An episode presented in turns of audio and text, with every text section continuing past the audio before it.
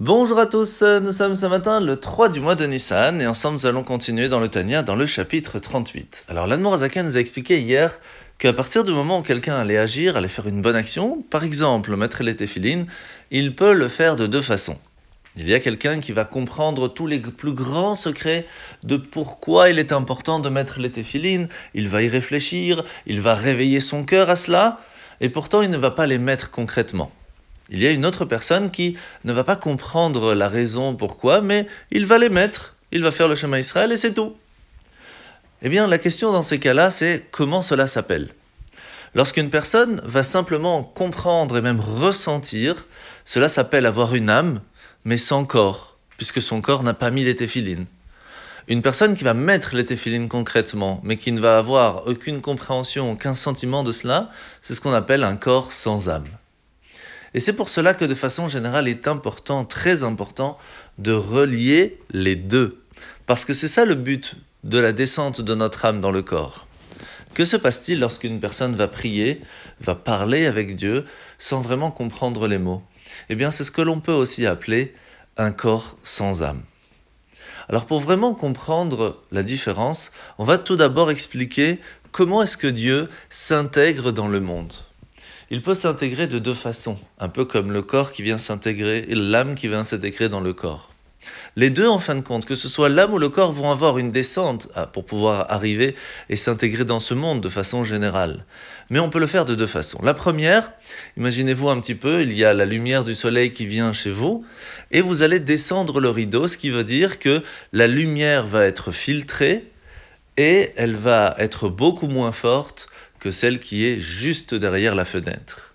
Par contre, il y a une autre possibilité, c'est de bloquer complètement la fenêtre avec un morceau de bois, mais en laissant une toute petite ouverture. Cette fois, la lumière qui était derrière la fenêtre va rentrer à l'intérieur de la maison de la même façon qu'avant, mais d'une façon plus petite. Ce qui veut dire que les deux ont été filtrés, mais d'une façon différente. Et c'est ce qu'on va expliquer à partir de demain. Comment est-ce que l'âme descend dans le corps ?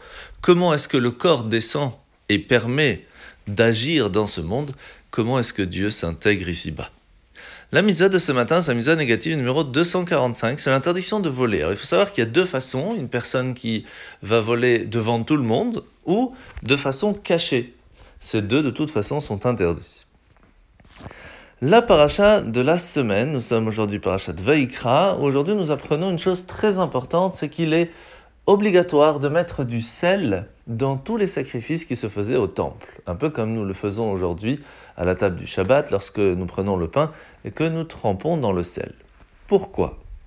Il faut comprendre que le but même de faire des sacrifices, le but même de manger même à Shabbat, c'est de réussir à transformer un petit peu tout ce qui se trouve dans le monde en quelque chose de plus spirituel, de plus divin, avec un but plus grand que simplement son existence.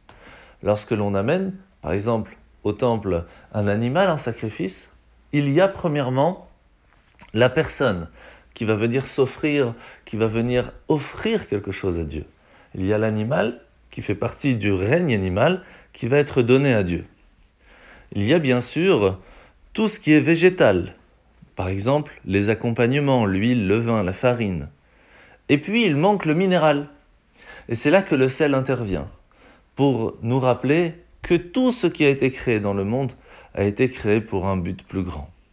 De la même façon, lorsque l'on mange à Shabbat, il y a le sel, il y a aussi le pain, qui est le végétal.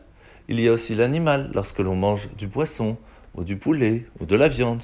Et puis il y a la personne elle-même, qui va faire le kiddouche et qui va manger en l'honneur du Shabbat. Car c'est ça, en fin de compte, le pourquoi nous sommes venus dans ce monde, relier le matériel et le spirituel. Bonne journée à tous.